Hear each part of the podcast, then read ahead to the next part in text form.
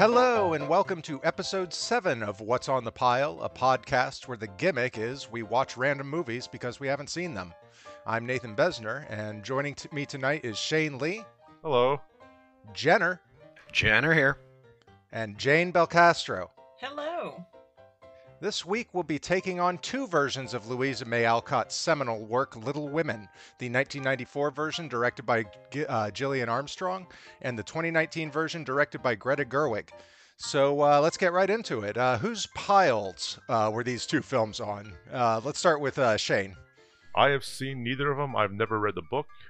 I um my only exposure to Little Women is an episode of Friends where uh, Joey was, was reading Little Women for the first time, and he got he assumed Jo was a boy and Laurie was a girl. So that's all I knew. oh, and I knew that Beth died from that episode as well. So Oh yeah. Oh, that Yeah, was think- uh, what was it? The uh, the put the book in the fridge. yeah, where Rachel was reading The Shining and he was reading Little Women. And he, they Beth got isn't scared. Beth isn't doing so good. I love that one. so how about you, Jenner? No, uh, I I I always uh, find it sort of an amusing story uh, that. Uh, this might be part uh, uh, somewhat apocryphal, but someone apparently on my father's side of the family once owned Green Gables. Uh, somebody on my mother's side of the family uh, once owned uh, Sunnybrook Farm, and I am apparently a direct descendant of one of Louisa May Alcott's siblings. The amusing thing about this, at least uh, up to uh, this point, is that I had never either read or seen an adaptation of any of those those major works. So this was a first time for me as well, despite the family connection. Excellent, excellent. Uh, Jane, you're our newest member, our guest for the for this week. Uh, have how about you? Oh, okay. Um, let me see. The first time I ever heard of this, we played uh, that card game Authors. Have you ever played that? I have never played No. authors. It's well, my mom insisted on it, and that's how I knew about Louisa May Alcott. But I did not know uh, anything about the book, particularly besides that episode of Friends. So I think Well, I did I- see the 1994 one, but I've seen every movie and I've forgotten most of them. So. That's that's sort of our our running joke around here. But yeah, I, I find it's more often true than not. I can, yeah, I, I, I can relate to that. Well, um, why don't we talk about? Uh, let's start with the the 1994 version. Uh, I figured, I figured what we could do when we're talking about both these films is kind of jump back and forth between the two because um, I had seen most of the 94. I had not seen the 2019 version, and I'm currently reading Little Women. Um, so I think the best uh, the best way to get into this is some pe- compare and contrast, and uh, I'd like to start with um, some characterization, and I think uh, some of the uh, most different characterization between the two films is the character of uh, uh, Laurie Teddy, played by Christian Bale in the '94 version and Timothy Chalamet in the uh, 2019 version. Um, how did you guys feel about the uh, the differences between the two characters? Um, well, the uh, th- this was Christian Bale at the height of his charm, uh, I would say, before he started uh, d- going super method and doing really dark stuff. Uh, this was, uh, I guess, a couple of years after stuff like Swing Kids and Newsies, and uh, already, I want to say, eight years after Empire of the Sun. Uh, but he commands the, the screen when he's on it. The but it, it does it uh, very effortlessly. But I thought uh, that Chalamet felt like he was kind of working a lot harder, but I don't necessarily mean that as a positive thing. He was actually uh, very funny at those few moments when he seemed to relax. Uh, but uh, uh, one, one of the things that I kind of notice uh, as sort of an amusement about uh, the 2019 version uh, is that there are a lot of scenes where there is not a native uh, uh, U.S. accent uh, on screen. Uh, and and Chalamet, of course, uh, is uh, is French. Uh, uh, uh, uh, Ronan is uh, is Irish, and Emma Watson and Florence Pugh are both uh, English, uh, uh, w- which is an interesting you know take for for Americana. Whereas all of of course Christian Bale is English, but he does a superb American accent, and I think aside from John Neville, who actually played English, he was pretty much the only non. Native uh, USA English speaker uh, in uh, in uh, in the well on the '94 version, which I think leads to sort of an interesting contrast in uh, in the acting styles to some extent because the 94 version feels a lot more mannered, uh, both in the uh, uh, the the figurative sense of being you know kind of the style of acting, but also in the literal sense in that whereas Gerwig later on took an approach of uh, having a lot of people talking over each other. Uh, so, oh yeah, I noticed that too. So, sort of be- betraying her mumblecore roots uh, there just a little bit, uh, which kind of wrecks it for me sometimes. I do not hear that well, and we didn't have subtitles on, so. I, I have to agree with you on that one. No, I, I, I, definitely have to agree. There was sometimes when uh, when they were talking over each other in the Gerwig version uh, I could not understand what they were saying, and just thank God that I always have subtitles on. Yeah, the uh, the '94 version uh, never lacked for clarity as much as anything else, which uh, I think kind of feels more idiomatic uh, both to the uh, to the source time period as well as the source material, uh, as I understand. Not you know Little Women itself, but uh, sort of other works that I know of from American literature around the same time. But uh, as far as uh, to, to answer your question, uh, Laurie uh, Bale was absolutely enthralling. I, I, I, if I had seen it at the time, uh, I would have definitely seen him going on to uh, to much bigger and better things, as of, as of course has happened. I um having being embroiled in the book right now and and getting to know these characters from that side of things. Uh, something I found interesting between the two characters is that uh, I actually think that Chalamet's performance, his his version, is closer to the book version of Laurie. He's more of this kind of boyish, roguish kind of kind of guy, but also very young and naive. And I kind of felt like Christian Bale, who kind of owns the screen when he's on it, um, was almost a little too forceful in some in some parts. Yet he, I can see that, but he also just seemed more joyful in the scenes where he was playing with the girls.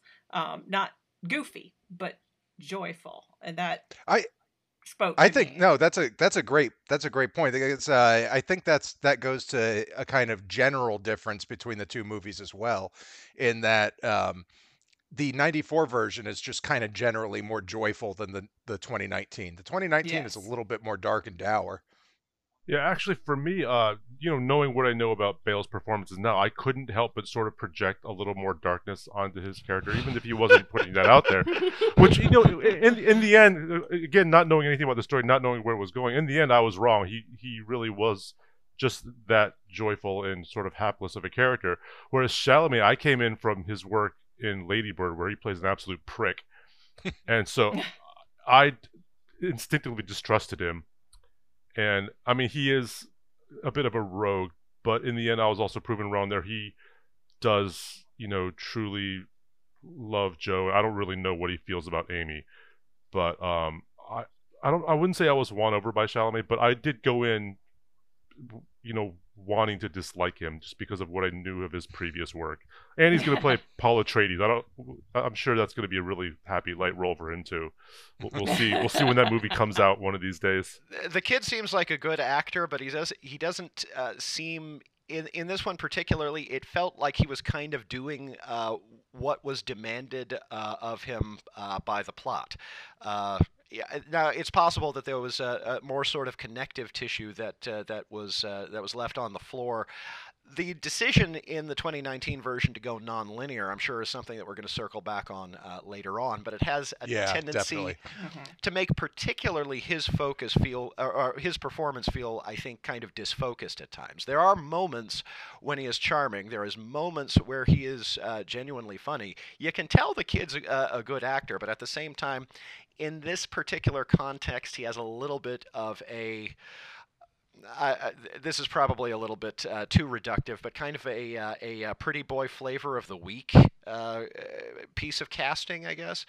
Uh, whereas uh, whereas uh, Bale felt absolutely right. But I, I will absolutely agree with uh, with uh, Nate's uh, uh, earlier sentiment that the '94 version is on the whole just a a, a, much more congenial affair. It, it, doesn't lean so heavily into into the inter, interpersonal melodrama or the melodramatic aspects of the story. The way that I I, I, put it to to Jane. Um, uh, for for for context for a few listeners out there who don't already know this, uh, Jane is uh, is my significant other, and you know vice versa. Uh, but um, truth. the the way that I phrased it to Jane was the uh, the '94 version, for all of its tragedy, feels like uh, a, a a big comfy blanket you just kind of want to roll up in. Uh, whereas the uh, uh, the 2019 version feels like it's fighting you from time to time. Or or you uh, you kind of fight it at the same time with with the uh, non-linearity of it. I I did not like that decision. I, I did um, not either. I did not either. I not do not all. think it added. Uh, I don't think it really added anything into the film. The there are hints of uh, where it might have been a good idea to have a little bit of non-linearity in there. The sort of meta bit toward the ending feels like it could have worked better as just sort of a single, you know, uh, uh you know, frame but on the whole, I really don't think it added to the picture in at least a couple of moments, such as uh, the uh, the moment of uh, of uh, Mr. March's return. Uh, the nonlinearity actually almost uh, ended up slitting the throat of some of the happier moments by cross-cutting directly to an extremely sad moment. Well, I do. Th- I think that the nonlinearity was it it really did a disservice to some of the characters, and especially uh, Friedrich uh, Bhaer, uh, the character who Jo ends up uh, falling in love with, and I guess marrying. again, um, again, he felt like a fully realized character in the '94 version, whereas he was barely there. No pun intended. Uh, in the uh, in, in the 20, It was there. It was available. It was low hanging fruit. I regret nothing. Uh, but uh, but yeah, no, he he uh, really only had two scenes with any particular weight to them. Otherwise, he was just a, a, a pretty face and a charming accent and some significant negging. Uh, which was much more, I think, a recurring theme in the 2019 version than it was in the 1994. Uh, the irrepressibility of the girls never really got stepped on that much in the in the 1994 whereas the 2019 and I I can understand this as a, sort of a deliberate change in dramatic focus was a lot more about them running up against brick walls. Well in, interestingly um, I found while watching both of these that uh, the 94 did not follow the source material as closely as the 2019 but the feel of the book was was right there with the with the 1994. It that is how the book feels when you read it. It may not go the way that it goes in the 94, but it feels like that. And yeah, uh, I, I, was never under the, under the impression that the book was big on hand wringing, which is definitely something that you get when you go into the 2019. So the the the 94 and again, not having read the book, I don't know how accurate that that is, but it feels uh, more mimetic uh, to uh, uh what I always understood the tone of the uh, the original work to be. Oh, they absolutely nailed the tone uh, in the '94. Um, now we were having a conversation earlier about whether or not this could constitute Oscar bait because it did. It was up for some awards and they did push it. Um, but I found I, I think you agreed with me that uh, I I don't want to put words in your mouth, but uh, uh, I think you agreed with me that that the the kind of joyous nature, that congenial nature of the film, kind of takes it out of that uh, genre of picture. Yeah, no, I'll, I'll, I'll agree with that. The uh, uh, I, I found it interesting looking over the uh, the Wikipedia for both of these that these were actually both uh, Christmas releases, uh, which I had certainly quite forgotten about about the 1994 version. Uh, but it's it, it, it, doesn't feel like uh, it, it, it, it's more than it needs to be, uh, which uh, kind of puts it out of the realm of what I would characterize as Oscar bait. Uh, also, apparently, uh, it was, uh, as, it, uh, as I understand from reading a little bit about the background uh, of it getting made, it was actually kind of a passion project for a lot of the people involved on it. Uh, this was something that they, well, I mean, ironically enough, ran up against a lot of brick walls trying to get it made in the first place. Uh, apparently, one studio executive uh, referred to it as a needles in the eye picture. Um, by, b- by virtue of not ostensibly having any particular uh, appeal to a male demographic. Well, I mean that was that was 1994 uh, studio politics for you. Whereas uh, Greta Gerwig had been working hand in hand with Sony on the 2019 version uh, since before she had directed Lady Bird. It was ac- actually went back to uh, something like 2012 or 2013 that they, that she first signed for it, and uh, had pretty much straight control all the way through. So that's an interesting uh, kind of uh, change of uh, uh, uh, change of the outside narrative, I guess. I, I think the difference is the 94 is very much a studio picture. And you, you can tell that it's a studio picture. It is almost perfect in formula, the way that it works. Whereas the 2019 feels like an indie film. Uh, yeah, no, I I had uh, mistakenly remembered that it was. Uh, I, I, had thought that it was a Lionsgate picture. It turns out that it's Sony again, and in fact, uh, produced uh, once again by Denise Di Novi, who had uh, produced the 1994 version as well, which actually came as a little bit of a surprise to me. But I will agree that both of them are executed sterlingly from from a technical standpoint. I, I really can't fault either one. They both have bu- beautiful music scores. I think I find uh, Thomas Newman's for the 1994 version a little bit more memorable. Uh, oh yeah, talk about a, a, soundtrack that's been used over and over again in uh, trailers and Oscar uh, like like things on the Academy Awards. Their little their little uh, vignettes they do. They use that music so often. I've heard it so many times. Oh yeah, definitely. Uh, and in the meantime, uh, Alexandre Desplat's uh, music for the uh, for the 2019 version is also lovely, but uh, I I don't think I could really hum a tune from it uh, for you. it's it's not one of Desplat's most memorable scores, given that I've never heard him write a bad one. Yeah, I, I actually when you were watching the credits, I think you said something like, "Oh yeah, that makes sense." When you saw his name come up, so uh, I don't, yeah, I don't know what that means, but uh, it, throwing that out there. It, it's it sounded like an ex- Alexandre Desplat score. Or, or this is probably going to sound meaner than I actually intended. It uh, it it it. it uh, the instrumentation should have made me remember that Alexandre Desplat wrote scores like that. Um, Now, uh, I'd like to talk a little bit about um, some of the uh, feminist theory that is injected into the 2019 version because I quite liked uh, some of the modernization, uh, specifically uh, Amy's speech about marriage, um, which I found really intriguing. Uh, I actually found to be a good addition to the story that that was not necessarily there, even though the original story does have a feminist slant. I did like that myself, actually. Um, I went and read a little bit about Louisa May Alcott just because I was like, is this autobiographical? Turns out, basically, kind of.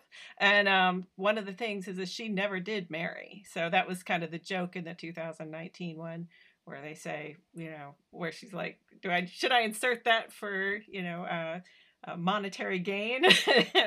there, there's a little bit of uh, of uh, typically uh, uh late uh, 20 teens uh, meta that you, you, get the feeling they just couldn't help themselves. But that part actually, I thought, actually worked in in in this case. I can't. I still can't decide whether or not I think it went a little too far or not. Might have been a little on the nose, but I, on balance, I rather liked it. well, it was just hard. It, it totally did take you completely out of um, the uh, suspension of disbelief because you knew that she was just adding that. So it's like, oh, so she said she added it and then she did it. it what? it was like, if it's gonna be meta, be meta. If it's gonna be, you know, a joke about, I don't know. It just didn't. It didn't really blend to me after that. I was like, oh you know, just one way or the other. Don't joke about it because now I feel like it's been ruined. Because what's real now? I don't know. why don't we talk a little bit about uh, our competing Joes? Because Jo is the main character of the story, and uh, I think it's it's all right to compare and contrast the works of two very good actresses uh, at the top of their game, uh, Winona Ryder in the '94 and uh, uh, Saoirse Ronan in in the 2019. Um, I'm not sure I would say one is better than the other. They're two very different performances.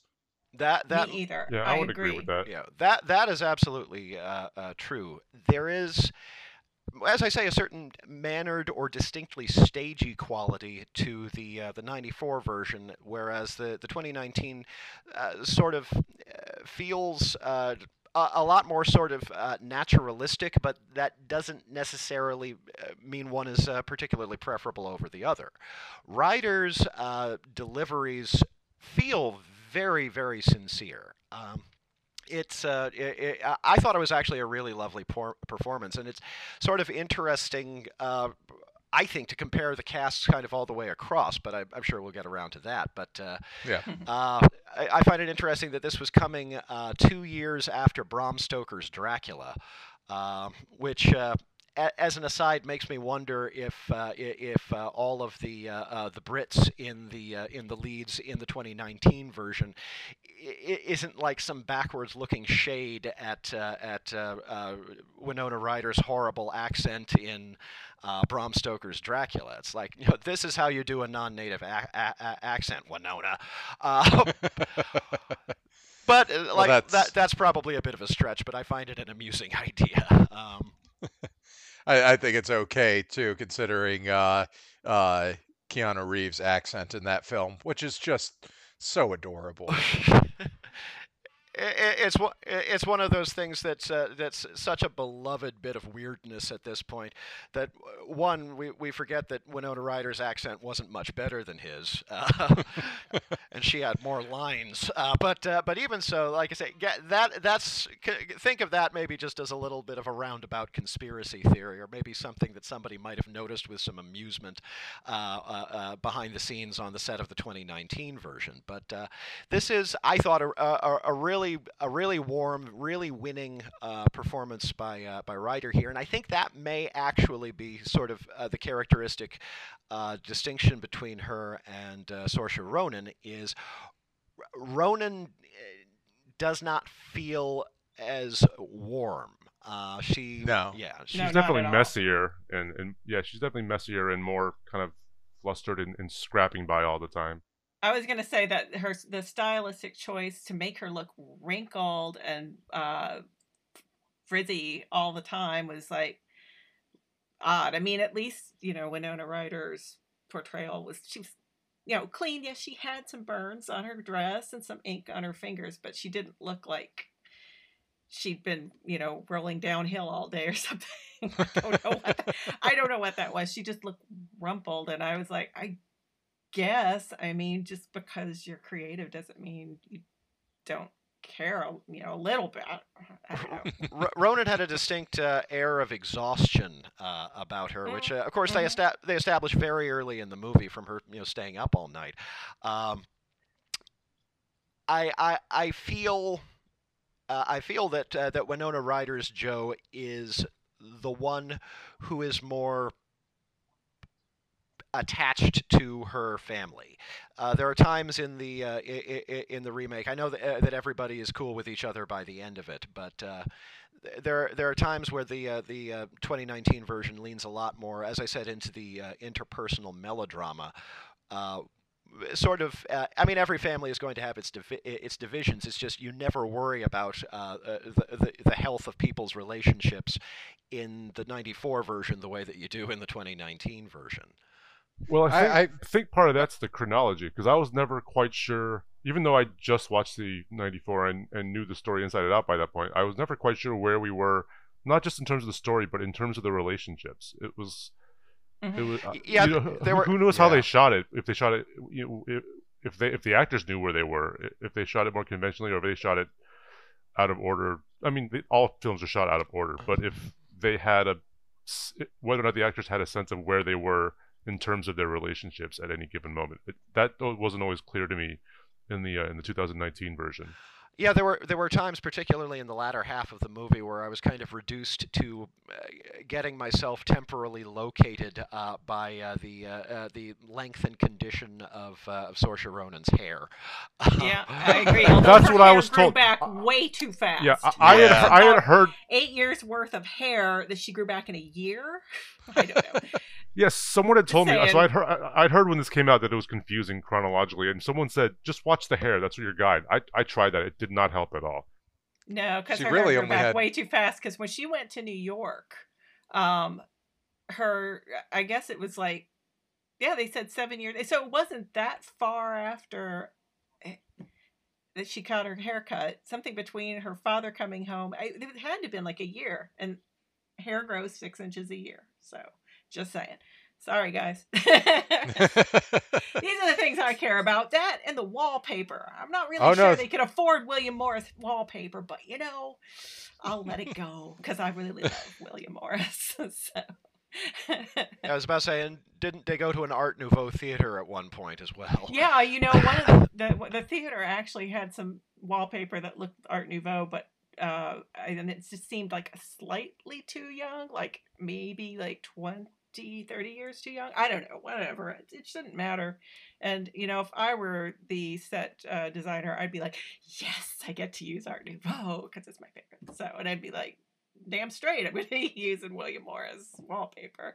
I don't care how much it would cost, and you know, the import from England and you know, whatever. Anyway, that was There my definitely- digression. there, there definitely felt like there were more uh, modernizations in the 2019 than there were in the uh, in the 94. Mm-hmm. Yeah, I, I wonder if that's you know again going back to Greta Gerwig's mumblecore roots, if she allowed any improv because some of the language every now and then I would feel would slip into sort of a, a more modern cadence than Yes. some other moments.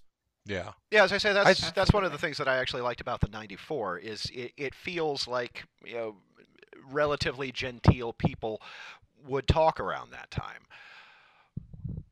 You were about to say, Nate. I've completely forgotten. I apologize. Um, but uh, um, actually, uh, if I could uh, sort of uh, spawn off of Jane's digression about the design there, uh, I find it interesting that the sort of the settings in the 2019 version feel a lot sort of bigger, like it's going for sort of a, a grander visual scale than uh, the 94 one uh, was. But I don't know is that that's just uh, that that's just a choice that they made. It doesn't feel like it's necessarily a better or worse thing. Uh, if anything, I feel that the sort of smaller scale of the 94 version gives it kind of a much more intimate feeling to it uh, than the uh, than the 2019 did. Right, the 2019 the house is definitely bigger and it's also much brighter. And so I never got the sense in the 2019 version that these four women were sort of stuck in this house uh, to fend for themselves. I never got that at all. Whereas in the in the 94, you definitely get the sense that these four girls are just kind of stuck there.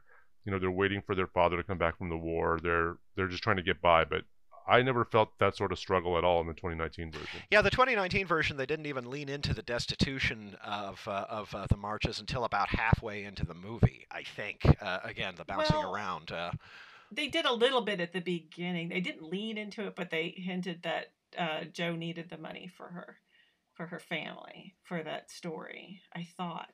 Oh, I can't remember. we just watched it. Yeah, I, th- I think there were a couple of scenes where she's like, "Well, here's some money," and they're like, "No, no, you keep it." And you know, she's it's sort of implied that she's making a big sacrifice, but again, it doesn't really come through that much in, in the 2019 version. that was another thing. You know, their mother. Uh, we Jenner and I were both saying, isn't it funny that um, um, Susan Sarandon seemed like a much warmer mom than Laura Yes. Dern. It's like what? okay. yes. Was Though, that mean? uh, I hope it wasn't mean.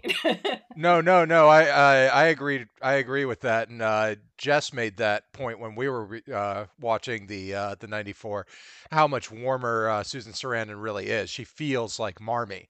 Um, whereas, though, at, at the same time, I will say that one of my notes on the uh, 2019 was, "Here comes Laura Dern to inject joy into the film." Yeah, she felt almost like a like a Stepford Marmee in, in, in a yeah, way. she was. She was, didn't and really- the she thing was is, always just she happy. Yeah. Yeah, we talked about how uh, she seemed very passive aggressive about some things, and she was the one that convinced the girls to give away their Christmas breakfast. They didn't do it on their own like they did in the 1994 one. Hey, have you gotten to that part part in the book, Nate? Because I sure would like to know which one it was. It it, it was it was mostly a, a family decision. Yeah, but it, the mother, Marmee, wasn't even there when they decided to give away their breakfast in the 1994 one, right? She was gone. In the 94, I don't believe so. But in the book, I believe she was. Okay. I mean, they all looked. They all looked pretty like, oh no, I guess we better, we might go to hell. I love I love Kirsten Dunst trying to Oh, hide, yeah, f- hide her- hide her fruit. yeah, that was so cute. Man, I loved her in that. I really did. And we were saying that maybe, you know, this was like a prequel to Interview with the Vampire because like she grows up, but instead of growing up, she actually uh, gets turned into a vampire. And that's why they had to change actresses because, you know. It- it- Just the one, the, the one Kirsten Dunst perf- uh, performance uh, that anyone knows prior to this, of course, was Interview with the Vampire, which I believe was released only about three or four months uh, before this. Uh, but uh, yeah, no. Uh, the, uh, so she, by, by this point, she's done a vampire movie and she's done a changeling movie. Gr- grant, gr- granted, I think switching actresses for Amy in the '94 was absolutely the right move. Uh, yes. Wonderful. I loved it. Yes. I, and Florence Pugh did a as good a job as she could. But when you know anybody has to play somebody younger by you know kind of squealing and kind of I don't know, she's like, you know, I'm younger now. It's like, ugh, please Uh, don't do Pugh, that. Pugh, Pugh did not come aco- across as precocious. She came across No. as weird. Yes. kind of weird and bitchy, and she doesn't look like she's any younger or older than any of her other sisters. That that was Yes. one of the weird thing that uh, things that kind of got us about the 2019 version is all of the actresses are fantastic, but they all appear to be the same damn age. Which, as Yeah, I actually- understand it, is not how they, they were not quadruple uh, like fraternal quadruplets in the novel. Yeah, yeah. Saoirse Yeah. Ronan actually seemed like the oldest in the 2019. She, She seemed older to me than Meg. At least just. the- I mean, She she's taller, but also just the way she felt. Yeah, she acted older. She, she seemed in her in her messy way seemed more. um She seemed to know more who she was, I guess. Yeah, I, I, I think we came up uh, with uh, more or less the same point. It's, uh, I mean, Emma Watson is a fine actress, but she really gets blown off the screen uh, by uh, everyone around her uh, in uh, the 2019 version. Whereas uh, I, I absolutely adored Meg in the 1994. I, I always adored uh, Trini Alvarado. I mean, this was, uh, I guess, a couple of years before she was in The Frighteners, and she was always a fantastic actress who I think never really had the career that she should have, and I don't know why. Um, but uh, yeah, her Meg, her Meg owns her space on the screen, whereas Watson. uh, She works her subplot and she does fine work, but I think uh, it's possible just that uh, having watched uh, the 2019 one so uh, soon after watching the 1994, she kind of suffers in comparison. Yeah, I would agree with that. Um, She why don't really- we? She didn't have much of a big sister vibe to her at all. I, I didn't. Really, Yeah. If No. I hadn't know, if I hadn't known, I if I hadn't already known that she was a bigger sister, I never would have guessed that she was sort of the.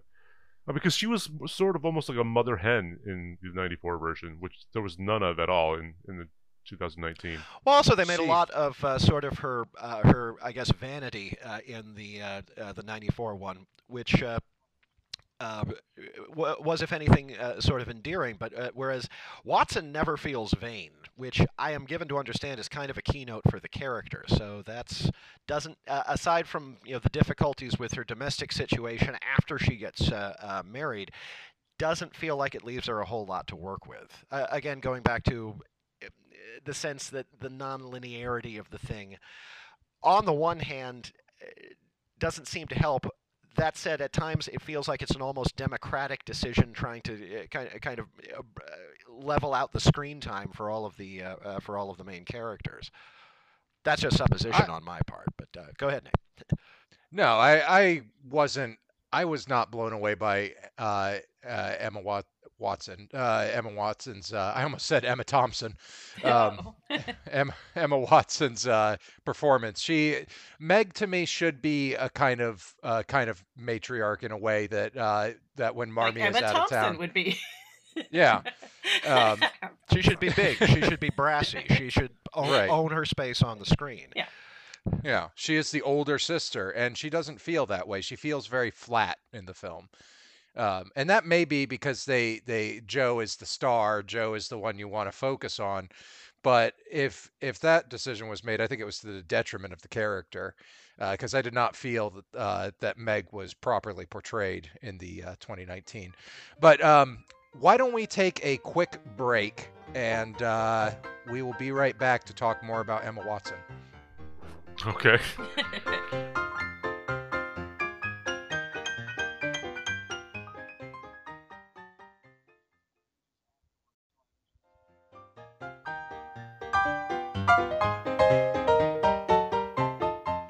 We are back. Uh, we were talking about Emma Watson in uh, in the part of Meg, and Trini Alvarado also in the part of Meg.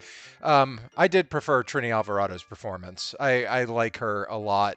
I've liked her ever since The Frighteners, um, and it's nice to see her turning in such a good performance. Uh, I was not. I, I did find Emma Watson to be flat. I mean, so I- did pref- prefer what's her name, Trini. Uh, Trini, I- I- Trini Alvarado. but I preferred the 90 or the 2000. As much as I like Eric Stoltz, I preferred uh, her husband in the 2019. I thought he was much more um, the sort of uncertain and and nervous, and you know, kind of realizing that she wasn't able to provide what she wanted. I mean, their best scene was the scene where she's apologizing for for uh, I guess buying a bolt of cloth and then selling it back or something. I didn't Yeah. really get that. For, I mean, Eric Stoltz's whole thing is that he was just boring, and he was, as much as I like him as an actor. I thought, I thought Stoltz was pretty charming, actually. But uh, oddly enough, I think that might be the one point that I can think of directly where the '94 version uh, didn't lean so much into the uh, uh, the uh, financial troubles uh, that they had, whereas the 2019 version uh, did. Um, but uh, I, I I thought that uh, that uh, Stoltz I, I thought they were actually both quite good. Uh, definitely they uh, they gave the dude whose name eludes me, I'm afraid, in uh, the 2019 version, uh, a, a little bit more meat. But uh, I, I thought Stoltz was uh, was uh, again kind of effortlessly charming. I I I preferred the 2019 performance as well, as much as I love Eric Stoltz. Um, though uh, one thing that's interesting is uh, the bolt of uh, silk that she buys for fifty dollars. That is in that's straight out of the book. Oh, well, I loved that scene, except she was rather passive aggressive there. With like, or no, her excuse me, her husband was. He was all, um, "Oh, I guess I don't need a coat. It will be fine." And I was, uh, that that did. Well, I thought a he was little- being sincere there. He probably was, but oh, I don't know. It just kind of bothered me. Didn't it you too, Andy? Oh, Yeah, uh, yeah, no, it, it feels like uh, the uh, the 2019 version had a lot more sort of microaggressions uh, built in between the characters. There was a lot more negging. There was a lot more Mhm. uh, uh, passive aggressiveness. And the negging, uh, I think, tellingly was mostly on the part of uh, of uh, so, uh, of uh, the male characters. Uh, the uh, uh, the bit where Chalamet uh, is uh, uh, refused uh, uh, Jo's hand. Uh, uh, yeah, he, he almost went full incel for a second there. Uh, what was the thought that crossed my mind? It might be a slightly ungenerous characterization, but uh, y- he you wasn't heartbroken so much as angry. I felt like. is Well, that- I mean, I thought Chris, I thought Christian Bale was pretty bitter too during that scene. I mean, He that was, like the one moment in the movie where I was sort of taken aback. Yeah, he was. I thought I thought he was going to hit her. I Who, didn't Bale get that or I didn't get that. It's probably just uh, bias from uh, Christian Bale's later performances. True. Oh, and, and Christian Bale's line during that scene where he says, "I've loved you since I first clamped eyes on you." I don't know if that's out of the book, but I was like, "Yikes!" yeah. That's unfortunate wording, or maybe it really is just from the book, and that's how they spoke back then. But especially because it was subtitled, I was like, I, I read it before I before he said it. I was like, ugh. Yeah, I, I I did sense a certain amount of uh, creepiness to me from Christian Bale's performance compared to Chalamet's. But uh, obviously, Jenner, you did not get that I- feeling at all. I did not get that. Uh, uh, I, again, leaning into uh, my, my feeling that the '94 version is just generally a much more genial movie. He felt, you know, sincerely heartbroken, but I, I, I, I was able to kind of erase my recollection of some of the whack out uh, uh, stuff that uh, that Bale has done. Uh, since then, uh, I, I, I kind of place it fa- uh, fairly firmly in the uh, uh, n- not in the sense of of being underage, but sort of the juvenile period of his career. I don't know. Uh, y- y- y- uh, you had thoughts on both of the uh, of the Lauries in this, Jane. What, what's your take on the comparison between the two?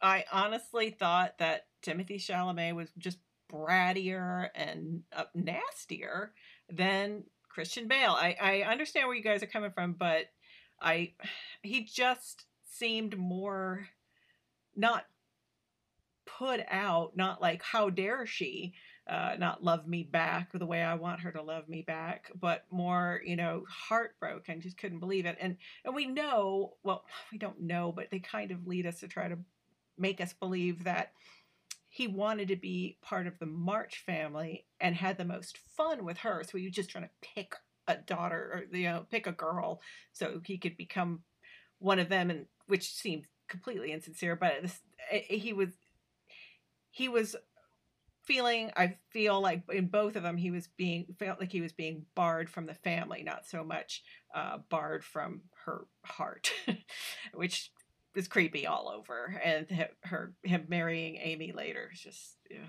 i don't know. Anyway but yeah uh, i i i think the the brattiness that that it felt with timothy chalamet was over the top and i didn't like it that you know it felt like a how dare how dare she and you know and then christian bale just seemed genuinely sad rejected i don't know am i uh, this this is my opinion that's what i got Yeah, no, I, I, I think I'm pretty much with you on that one. Um, yeah there was a lot of uh a lot of uh spittle going on both of them you know they were both spraying it not saying. well they were saying it and spraying it and i was like i hope they put up Oh, a piece yeah. of plexiglass between him and the actresses because wow but you know n- a noting lot of that, uh, bodily fluids spraying everywhere No, noting that this kind of leads into the uh, uh, uh, kind of the trade-off that they make by uh, changing actresses midstream uh, for Amy in the uh, the '94 version is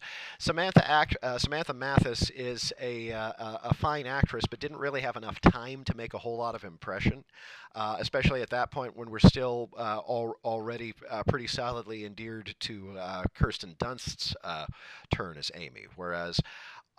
I, I mean, I can see there's a, there's a case to be made for uh, sort of both approaches uh, to, uh, to to casting Amy. But you, you, uh, you, you Jane, I, I absolutely agree with you that uh, Florence Pugh does not really feel right uh, as uh, as younger Amy. But uh, good good lord, she dominates as older. yeah, she she I owns tried, it. I mean, the, yeah, the yeah. s- I, I, she the se- tried to like act like she was maybe like a seventh grader, you know, 13, 14. And I tried to look at her that way. But anyway, I'm sorry. I, I interrupted.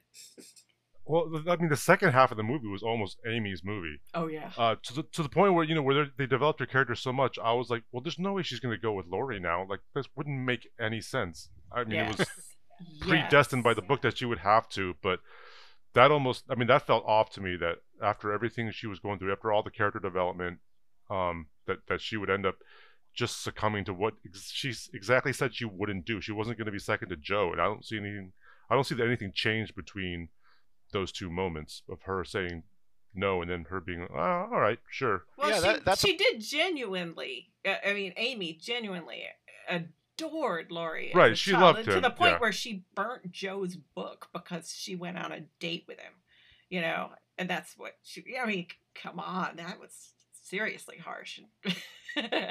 Yeah. And, And- so and I think she was a little bit of obsession, but you would And- think that she would grow out of that. Just, and and coming from uh, the child uh, uh, Kirsten Dunst, uh, that se- it, it seems a lot more like something that a little kid would do, uh, a lot more so than uh, in the case of uh, uh, Florence Pugh's Amy, where it is a deliberate and calculated act of malice. Um, Mhm. Yeah, Yeah, it, I- it felt I- more like it felt more more like she did it because she couldn't go play in the '94. right. as yeah, opposed to- yeah, exactly. yeah. No, but uh, as I say, if uh, if she is not the strongest as uh, as young Amy, uh, well, uh, uh, again, I absolutely adore Florence Pugh. Uh, the the question that I think I've asked on. Uh, at least uh, two other podcasts by now. Uh, is is it too early to just categorically refer to as quote the great Florence Pugh? Be, uh, because she, she's been uh, as older Amy, she was absolutely amazing in this. I can absolutely see why uh, she got a uh, uh, an Academy Award nomination. But uh, she's been doing absolutely stellar work in basically everything else that I've seen her in. Um, I- she was. Utterly compelling in uh, uh, the uh, the Little Drummer Girl miniseries from a few years ago, directed by none other than our previous subject Park Chan Wook. Um, and uh, uh, uh, of course was ab- absolutely amazing in Midsommar, which I think is one of those things that we're probably going to be tackling on a later episode one of these days. So, Yeah, I she- still have not seen it. Oh, yeah, she is, she so she is absolutely one of the most interesting actresses working at this point, and uh, i i- it's uh, i- it's nice that uh, even as uh, as young as she is at this point, that uh, that uh, the, uh, the Academy, for all of their you know politicking and bullshit, uh, has uh, at, at least somebody's taken notice. I'm just I I was not as happy with that first half characterization of Amy. I I didn't like it personally. Um, I don't think it's any fault of of the actress. I don't think it's her fault at all. I I think it's the direction she was given, um, and just the fact that she was cast as such a young character, and she does not come off as a young character. as I say, it's the only. Uh, I mean, granted that I've only seen the two adaptations of uh, of Little Women thus far, but my impression is. Uh, there's a good spread on the ages in uh, most of the prior adaptations, of which there's something like seven, uh, I, I think, and in most of them they usually end up recasting uh, uh, Amy at about the halfway point.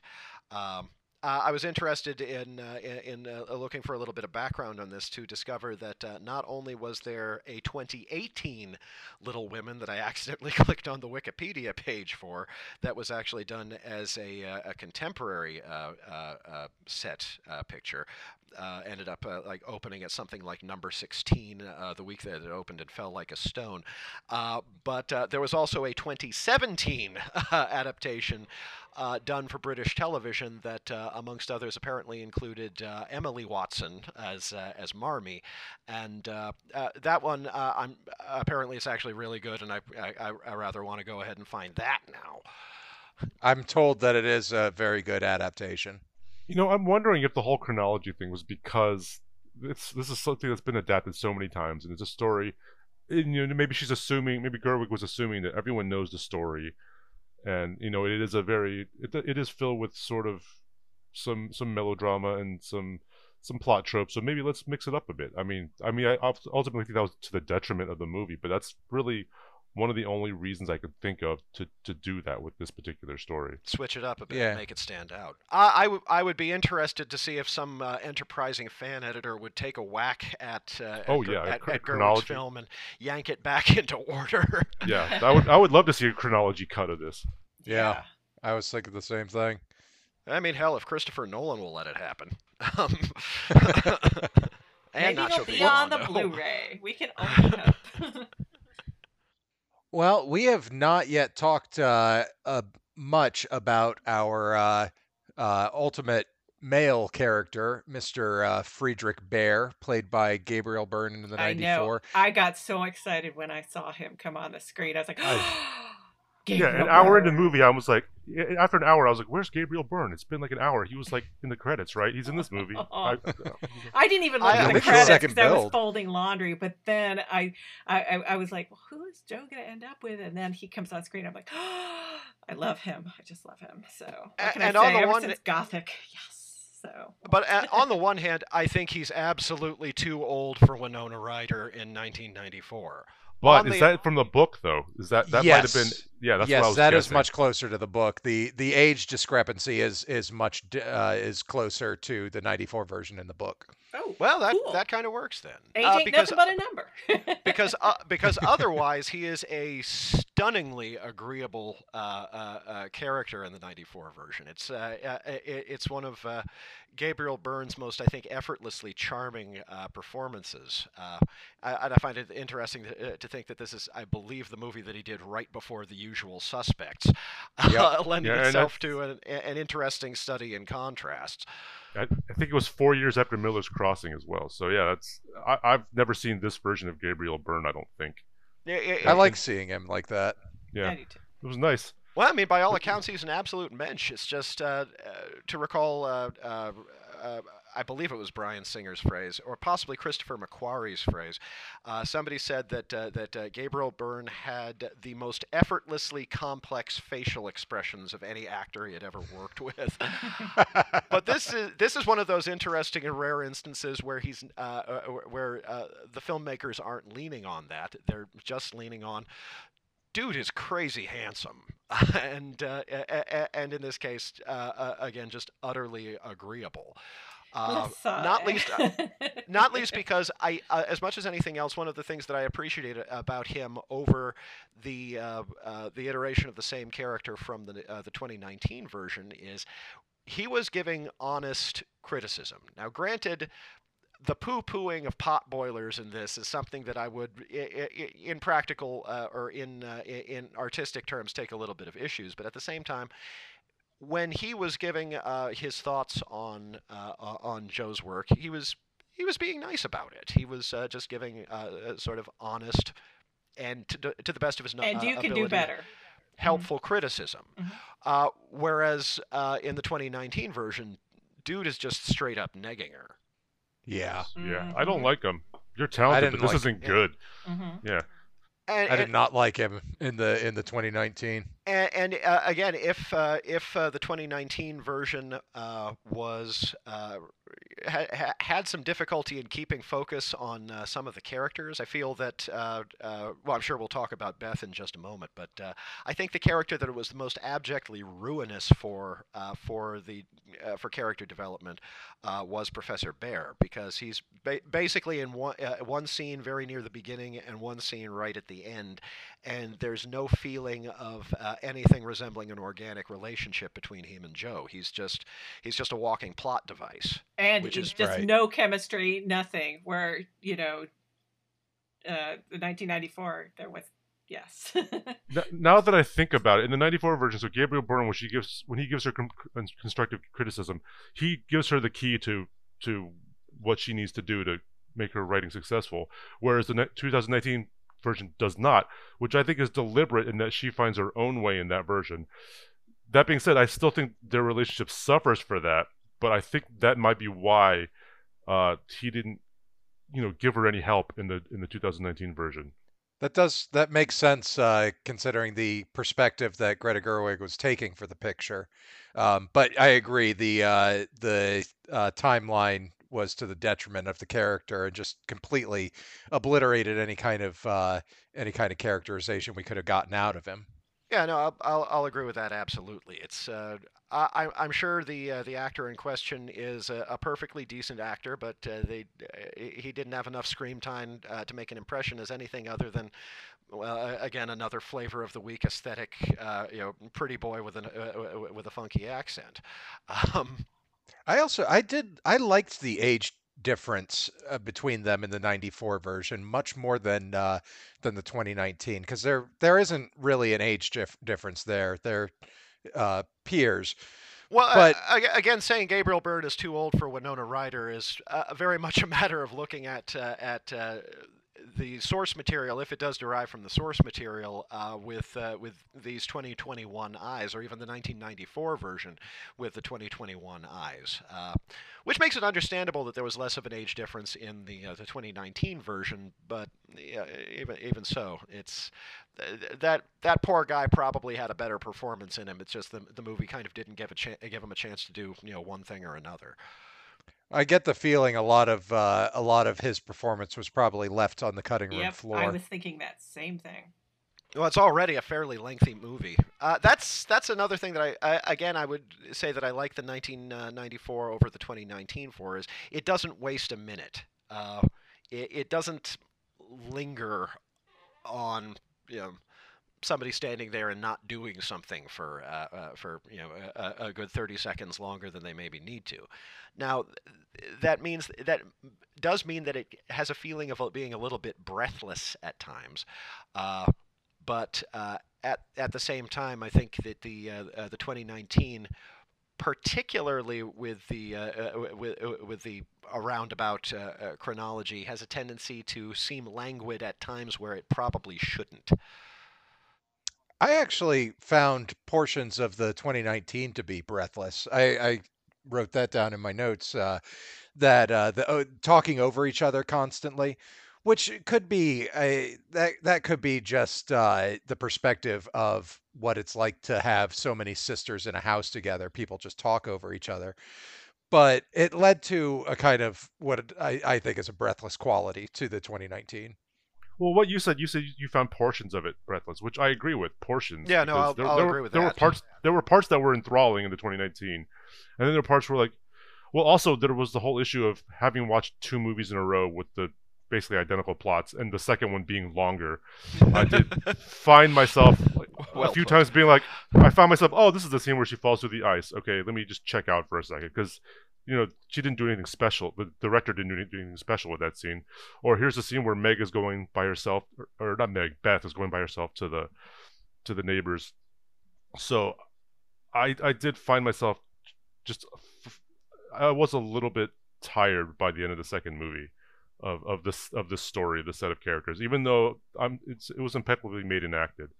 I forget what the point was of me saying that. Uh, we were talking about oh how how portions of the the uh the later movie were enthralling, but as a whole, there there were a lot of lulls, and there were just also just jarring time shifts where I was into one part of the story, and then now we're in another part of the story, and I'm kind of starting over in my in my focus or my my attention.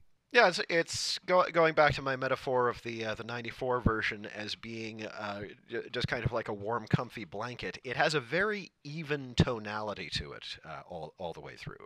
The pacing is is consistent. It it, it doesn't bounce. Uh, it doesn't bounce and bounce and bounce and then stand still, uh, which I, I would say the, the, the 2019 kind of does. I might be getting It's a bit the- ahead of us all, but you know, one of the lulls where I was like, "Get it over with," was Beth's death. Um, Oh, I, I know you probably already want to talk about this, but I was like, "Come on and die," because Claire Danes, Claire Danes, it was beautiful. She was laying in the bed. She had a heartfelt conversation with her sister. Her sister shuts the window. Jo, you know, basically Jo turns around, sees this beautiful look on her face, and we know what happened. And it was beautiful. It was small and perfect, and I, it, it wasn't belabored. The whole, you know, you know, taking care. I took care of you once. I can get you well again, and then it just felt so. It, it felt I guess yeah, it- she she was sick for half of the 2019 movie, but in varying states, and I was never quite sure where. Yes. Yeah, that, That uh, yeah. I, I was going to say next next to uh, Professor Bhaer, I think uh, Beth is probably the one who kind of got the shortest shrift uh, in uh, the 2019 version. Uh, the actress who uh, who performed her was uh, was fine. You can definitely believe her as uh, mousy uh, a lot more than you could believe it uh, from uh, from Claire Danes. But at the same time, Claire Danes was just luminous in uh, in this role. This was Oh, uh, I one of her. I think one of I Oh. think one of her best early film roles before she took a detour into some very ill-advised projects with stuff like the Mod Squad and uh, uh, Broke Down Palace. But you know, then then she took a few years off, and uh, uh, she's been doing uh, you know terrific. Character work ever since Uh, she was- Terminator 3. she was my favorite thing about Terminator. No, no, you you you, No, you she was good in that. She was my No, I favorite mean, thing about she was good- she was good in that She was fantastic in that movie. Uh, but like, as I say, she's just been doing excellent work uh, since then. But this was, I, I think, one of her uh, kind of loveliest early roles. Uh, but uh, as, as Jane said, they didn't uh, they didn't belabor it. Whereas the way that they structured Beth's story in uh, the 2019 version, aside from the really lovely moment of uh, of uh, you know, her thanking uh, Chris Cooper for the uh, for the piano, Mr. Which I uh, loved Mr. that too, Mr. yes. Laurence, Chris. Co- Both uh, worth noting as an incidental here, both of the Mr. Laurences were just lovely. I mean, the, Yeah. of course, the, the great John Neville in the 1994 version, and Chris Cooper in the t- the 2019. Both of of them were oh, were wonderful every second that they were on screen. Um, I, I actually I liked the handling of Mr. Laurence more in the 2019. Uh, mostly Yeah, it gave I him more too. to do. It gave him more but, to uh, do. I'll absolutely agree with that. Mhm.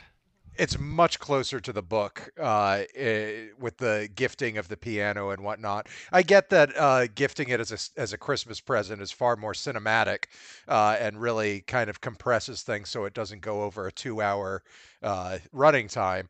But I, I like how they did it better in the 2019. That being said, uh, what they did to Beth's death in the 2019 was probably the part of the movie I hated the most. Same. They, Um, my, my my issue with it is it doesn't let Beth uh, exist as a character. Uh, it treats Beth as an aspect of Jo's story. Uh, and and part of that is the uh, is the structure, and part of that uh, I think is the writing. It it doesn't let Beth make much of an impression until she gets sick.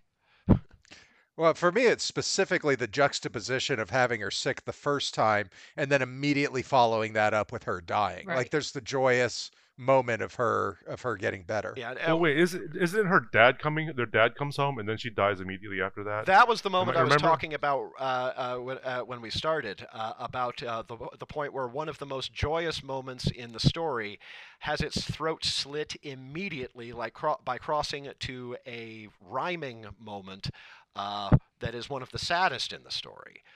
Uh, but yeah, no, I mean, uh, starting off Little Women, knowing from the outset, uh, uh, outset that Beth is fucked, I don't think is fair to the character. Right, right. And I and Claire Danes uh, to describe her performance as luminous, I would definitely agree with that. And that's probably partially because I'm a '90s kid and uh, grew up having a crush on Claire Danes, like every other '90s kid.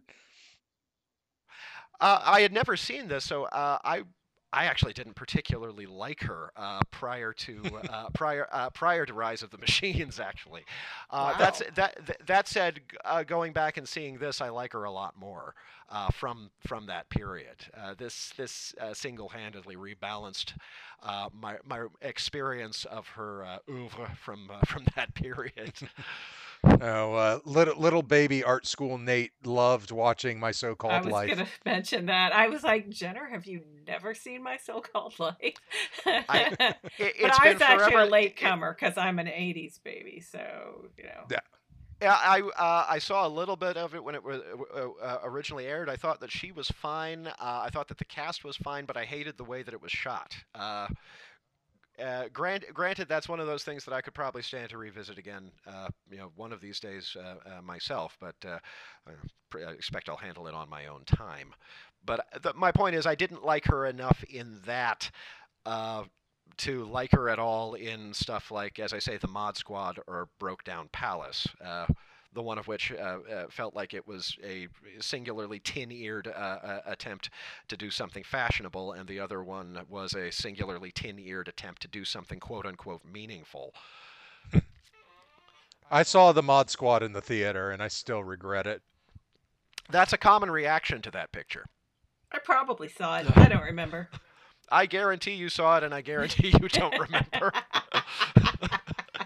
Did uh, did anybody else notice Donal Logue showing up in the '94 version as the sexist guy? Yes, yes. Uh, uh, again, lots of weird, strange little connections uh, that uh, that uh, my brain keeps making with the cast lists from this. Like, uh, of course, Donal Logue later on appeared with uh, with Christian Bale in uh, Batman Begins. Uh, Also, if I recall correctly, both Winona Ryder and uh, Samantha Mathis uh, were both dating Christian Slater at the time of their respective movies with him in 1989 and 1991. Um, Wow, that's pretty funny. that that could have made for uh, e- either some interesting comparing notes or some interesting shade backstage. I, I, I- I don't know if there's any documentation on that.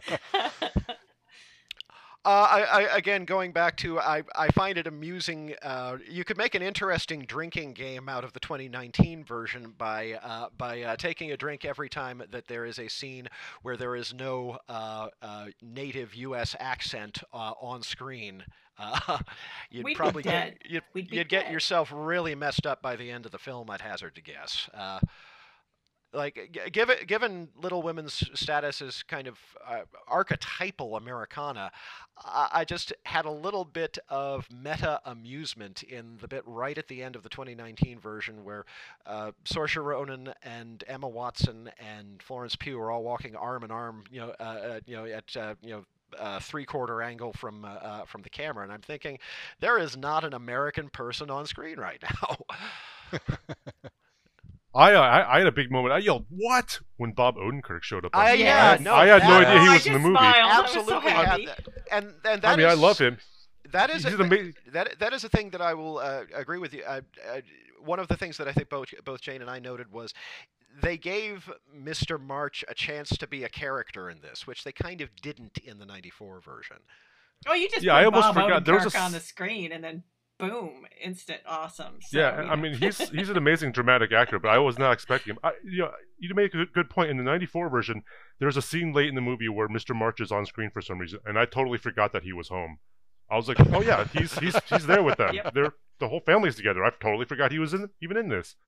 That's uh, that's one of the to me the detriments of the '94 version because we haven't spoken a lot about the detr- uh, any kind of uh, negative criticism of the '94. There's there's a lot of uh, praise, but uh, they left they did leave a lot out of the original source material, and characters like that were kind of it was to their detriment.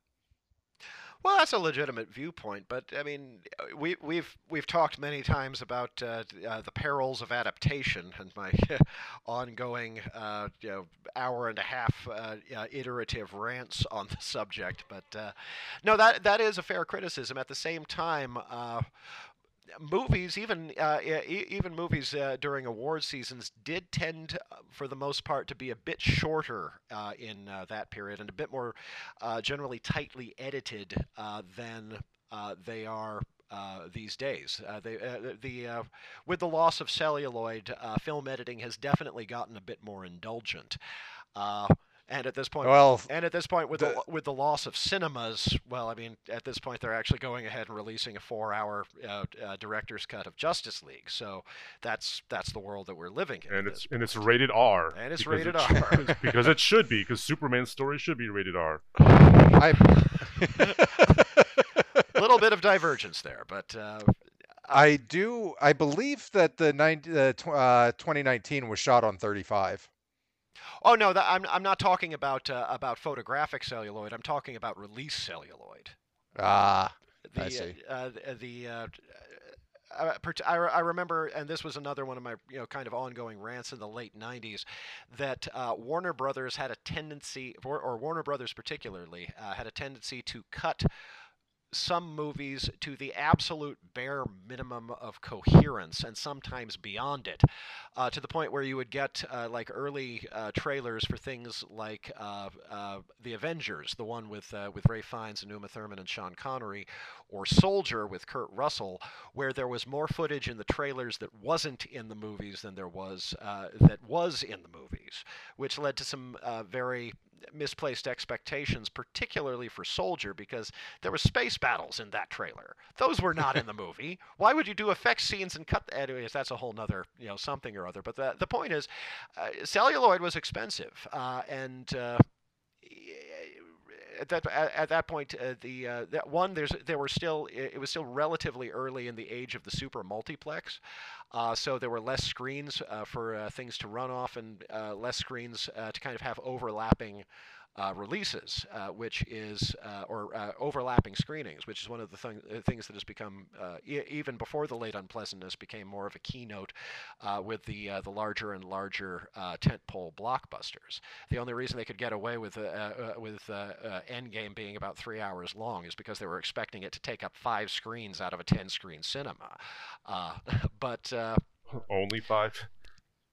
at least uh, it was a it was a round number. But uh, uh, one of the thing one one of the keynotes and one of the reasons why very often the extended versions of uh, movies from the 80s and 90s I find particularly uh, are often a bit more interesting and a bit more telling than comparably extended uh, versions of movies from later is because in some cases, just to keep the running time tight, they actually would have to sacrifice reasonably essential or reasonably important material.